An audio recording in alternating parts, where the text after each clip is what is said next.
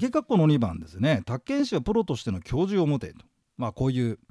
えー、書き方にしましたけど067ですね、えー、それでねまあ先ほどまあお話ししたのしての通りなんですがまあ合格して登録してまあ宅地建物取引証の候補まで受けてさあ宅建士だと。ね。えー、そしたらばね宅建士として仕事をするにあたってちょっとこんなこと考えてくださいと業務処理の原則ってあってね特にこれ覚えるってほどでもないしわかんじゃないかな。えー、宅建業の業務に従事するときは宅地建物の取引の専門家として購入者等の利益の利益及び、えー、宅地建物の円滑な流通に資するよう公正誠実に事務を行うとともに宅建業に関連する業務に従事する者との連携宅建業に関連する業務に従事するものってありますから、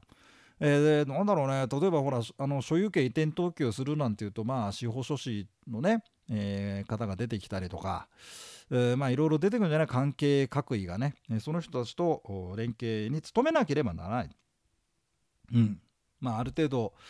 専門的知識があるというポジションだからということなんですかね。うん、まあだまあそれその専門的知識が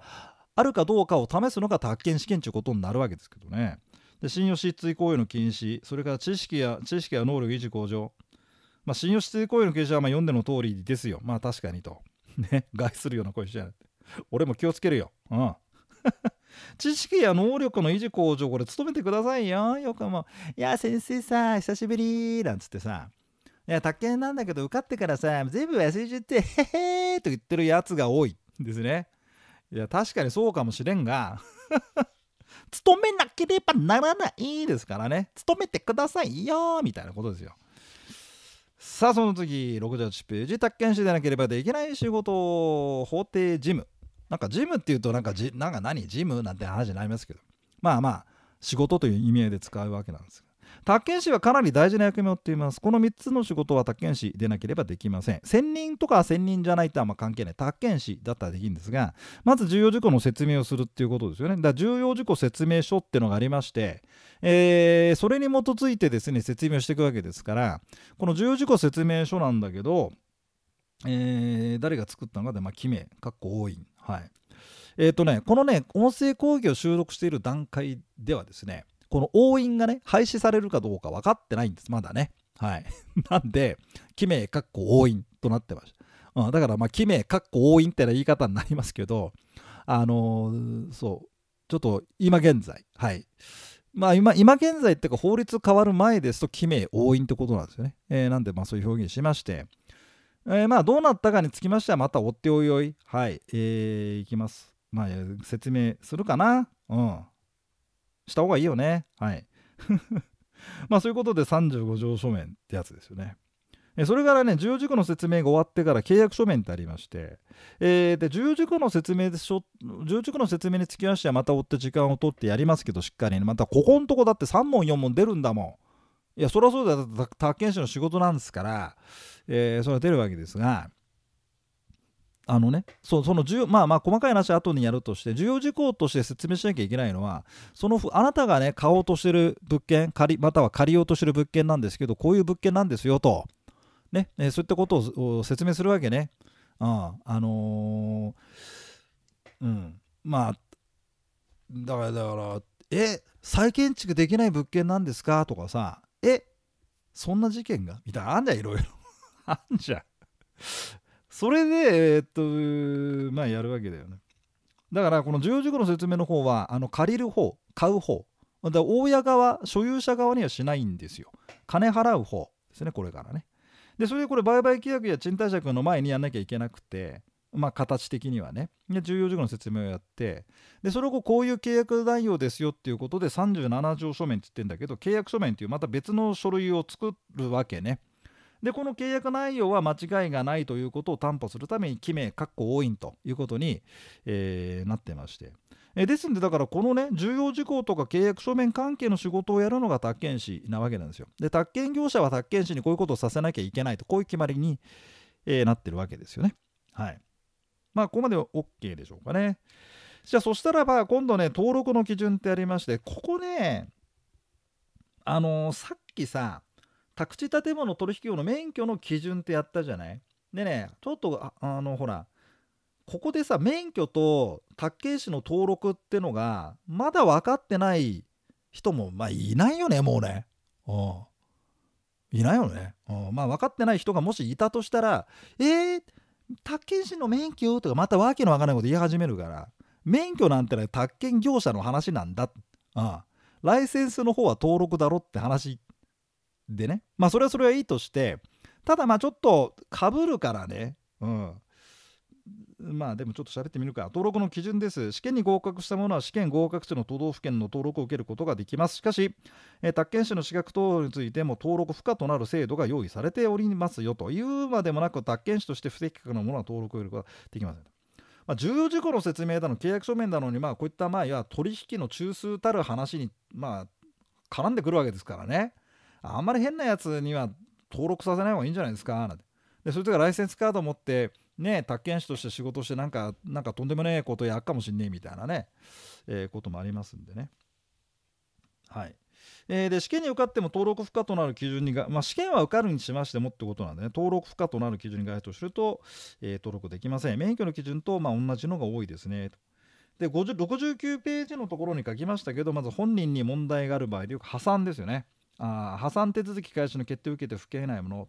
不敬てれば OK とかね。え次の3種にで免許を取り消されました。不正の手段で免許を取り消された。で免許を取り消されちゃった連中、まあ、役員も入りますけどね。そいつが宅建士じゃあ今度免許はまあ宅建業者としてのカムバックはちょっと難しいからじゃあ勉強して宅建ダイナメットっていう変なスクールがあるんでそこの本買って「へえ面白いじゃんこの先生」とか言って、えー、勉強して「え受かっちゃった」なんつって、えー、じゃあ今度宅建士になろうぜ宅建士で重々の説明とかしてちょっと小銭稼ぐかななんて思った。だけどあのすみません、宅建士としては問題ないと思うんですけど、あんた過去悪い不動産会社の役員ですよね。ああ登録させねえよ、この野郎ってね。ああ宅建士としてもうダメだよ。だから完全に業界からシャットアウトしたんじゃないですかね。免許もダメ。うん、登録もダメ。ああえー、懲役の刑に処せられたとかね。うん、罰金刑も入りますがね。えー、現役バリバリの暴力団員とか、まあ、こういった人たちと。はい、でちょっとここはあの、免許のところと同じ内容ですから。えまあ、ちょっと今今今だとなったら頭がごちゃごちゃするやもしれませんのでああなるほどなという感じでとど、めておかれましてね。それで今度は70ページの方なんですが宅建士の登録特有の基準というのもありましてえ次の2つは宅建士の資格登録ならではの基準だと、まあ、免許の方にはない話。なんでかっていうとねかつて悪い宅建士だった人が対象ってわけですからいやそもそも宅建士だったという過去がない限り これは出てこない、えー、例えばまあ書き括弧の1番。次の悪質3種で登録の症状処分を受けているとかね。で不正の手段で登録を受けた宅建不正の手段で宅建証の交付を受け不正の手段で宅建証の交付を受けるってなかなかどうどうやんだろうな。不正の手段で登録を受けるっていうのもね実際どうやるのかな。実務経験2年ないのに実務経験2年あるというふうに偽ってね、うん、ぐらいしか考えつかないけどね。あの不正の手段で登録した人いたら教えて。どういうやり方だったんだけどちょっとわかんないよ。えー、丸2番は事務禁止処分に該当する行為をし上場がどこに重いと、えー、重要事項の説明で適当なことやってるとですね事務の禁止、ね、つまり宅建士としての仕事を禁止されちゃうんですよね。でそれでまあ本来だったら事務の禁止処分で済むんだけど、まあ、何回目かってことになりますと宅建士としてこのようにのさばらせとくわけにはいかんということで、えー、宅建士としての命つまり登録ですねそれをバーンと削除少女か少女するということねそれが事務の禁止処分にだっちゅうのに何でお前重説重要事項の説明やってんだタコと、うん、いうことになりましてこれらの理由で登録の処分受けちゃうとその処分の日から5年登録を受けられません。えー、宅建士への監督処分の、まあ、軽いものから重いものなんですがあの免許だとね業務の停止とかですね免許の取り消しなんてあったわけですが宅建士の場合ですとねあの事務の禁止処分登録の少女処分っていうんでねまあ、まあ、ルートとしては一緒なんですよ。うんあのまあ、業務停止に該当するのが事務の禁止、えー、免許の取り消しに該当するのはまあ登録の少女ってことになりましてね。はい、まあ、そんなところですかね。えー、っとそう登録少女されちゃうとこの3種でとそんな話が、えー、とこちらの70ページに書いてありますからなるほどなというふうに見といて後でね。で71ページの一番上ですがついでにもう一つ登録を受けてるけど宅建証の交付のみあのね宅建証の交付を受けてないって人も一応登録はあるんだよね。だけどさそもそもそいつ宅建士としての事務ができないのにやっちゃってどうやんだろうね。これ条文書いた人に聞いてみたいんだけどできなかねえけどさ、うん、まあまあということで、えー、まあそんな話かな。でそれから今度ねあのー、そうその下かな。括弧の2番で事務の金この括弧の2番がちょっと意味不明意味不明ってこんなことする宅建士がいいのかなと思うんだけど事務禁止期間中になぜか登録の少女の申請を事務の禁止でしょ？70ページ見てもらうとほっときゃいいんだよね。おとなしくしてりゃいいんだけど、なぜかこういうことやった。事務の禁止処分を受けました。その禁止の期間中に自ら申請して登録の少女を受けたのよ。でただこれほら事務の禁止期間中に登録消したんで、まあ、再登録しようで一旦さ何ていうのかなあのー、電源落とすとさなんかリセットされてまた綺麗に立ち上がるとかそういうふうに思ってんのかねそんなことはねえよなって事務の禁止という過去は消えねえだろうしなうんまたそういうことなんだその事務禁止期間が満了しないということなんですよ。えー、宅建士に対する事務の禁止処分っていうと具体的にはどんなことだったっけ？と重要事項を説明するなとかね。うん。契約書面に記名を押印するなとかそういうことですよと。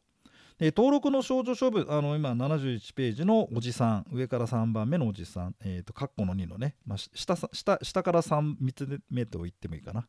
えー、登録の少女処分じゃなくて単に事務禁止の処分なんだからその期間おとなしくしたらいいんだよ。なんだかこいつはですね登録の少女申請したって言うんですね。うん。えー、登録は少女してもらえますけどでも結局再登録はすぐできません。で事務の禁止期間中登録不可。で金かかんだよね。またいくらだっけな。うん3万ぐらいだったかな。ちょっとそれ調べといて。金かかんだよね。はいということでございまして、えー、なんだろうっていう感じですよね、えー、今度鍵括弧の3番いきましょうかね。未成年者の取り扱いでございまして。あ未成年者ね。これ未成年者も宅建試験受験しますよ。でね毎年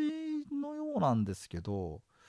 大体小学校6年生とかが受かったりすんだよね。でそれはね、あのー、発表されるの試験機構の方から最年少合格と最年長合格があってで最年少だと12歳小学校6年生とかなんかそんな子たちも受かりますよ。うん。受かっちゃうのよ。ね？すごいでしょ、うん、で最高齢が80何歳だから90何歳ちょっと忘れたけどまああまり関心がないんで。関心がないんでなんか「へえへえ」とか見てください全然記憶にこっちに残ってないですけど。なんかなんかねある年ね最高齢の人が毎年1歳ずつ更新しててもしかして同じ人が何回も受けてるのかなみたいな。ボケ防止が多いみたいなね、はい。まあ、そんなんもありましたけど。未成年者の取り扱いこれねなんとですねあのー、免許と登録が違うんですよ。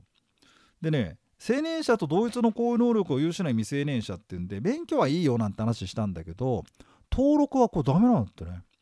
でどうしても未成年者のうちに登録したいって言うんだったら青年者と同一の行為能力を有する未成年者になればまあ要は紙切れ1枚書類を作っとけば登録してくれるんだけどあの丸腰で行った場合未成年者がね普通に行った場合はちょっと未成年者なんでダメですと。ちょっとこんな違いがあるんだよね。なんでなんだろうね。重要事項の説明とかっていうのをさ、あのー、まあ、するときにさまあでも考えてみればこれからおいじゃあ7000万のないよいよマンションを買うかどうかな判断するけどねそうねあなたドキドキするわね、うん、重要事項の説明っていうのをこうやってくれるらしいぞとああそうなのあなたじゃあちょっと聞かないとねなんか、あの、宅建という資格持ってる人がね、えー、来て、えー、宅建賞って店でね、説明してくれるらしいよと。楽しみでどんな人来るんですかねと。こんにちは、小学校4年生のユミです。あまあ、今、ユミなんて使われるのかな？キラキラネーム。ルルカですとか？なんか、なんかよくわかんないけど？ジュリアです。なんかわかんないけど？え、あ、あのお嬢ちゃんいくつ？え私は今12歳ですけどあの青年者と同一の恋能力を有する未成年編で説明しますね どうどうなんだろうねどうなんだろうね抵当権が設定されていますよ、ね。子供に言われてもそんな。まあそんなこともあるんですかね。わかんないですけどね。なんかだからまあやっぱり原則論でいきゃだからまあ青年者がいいんじゃないですか？登録ただまあ未成年者でも営業の許可がありゃっていうことなんですけどね、えー、そんな感じで登録のお話でございました。はい。ではそしたら次の音声講義はね73ページでね、えー、宅建士の話もうちょっとありますんでね、えー、ちょっと見ていきたいの。もうちょいねお付き合いください。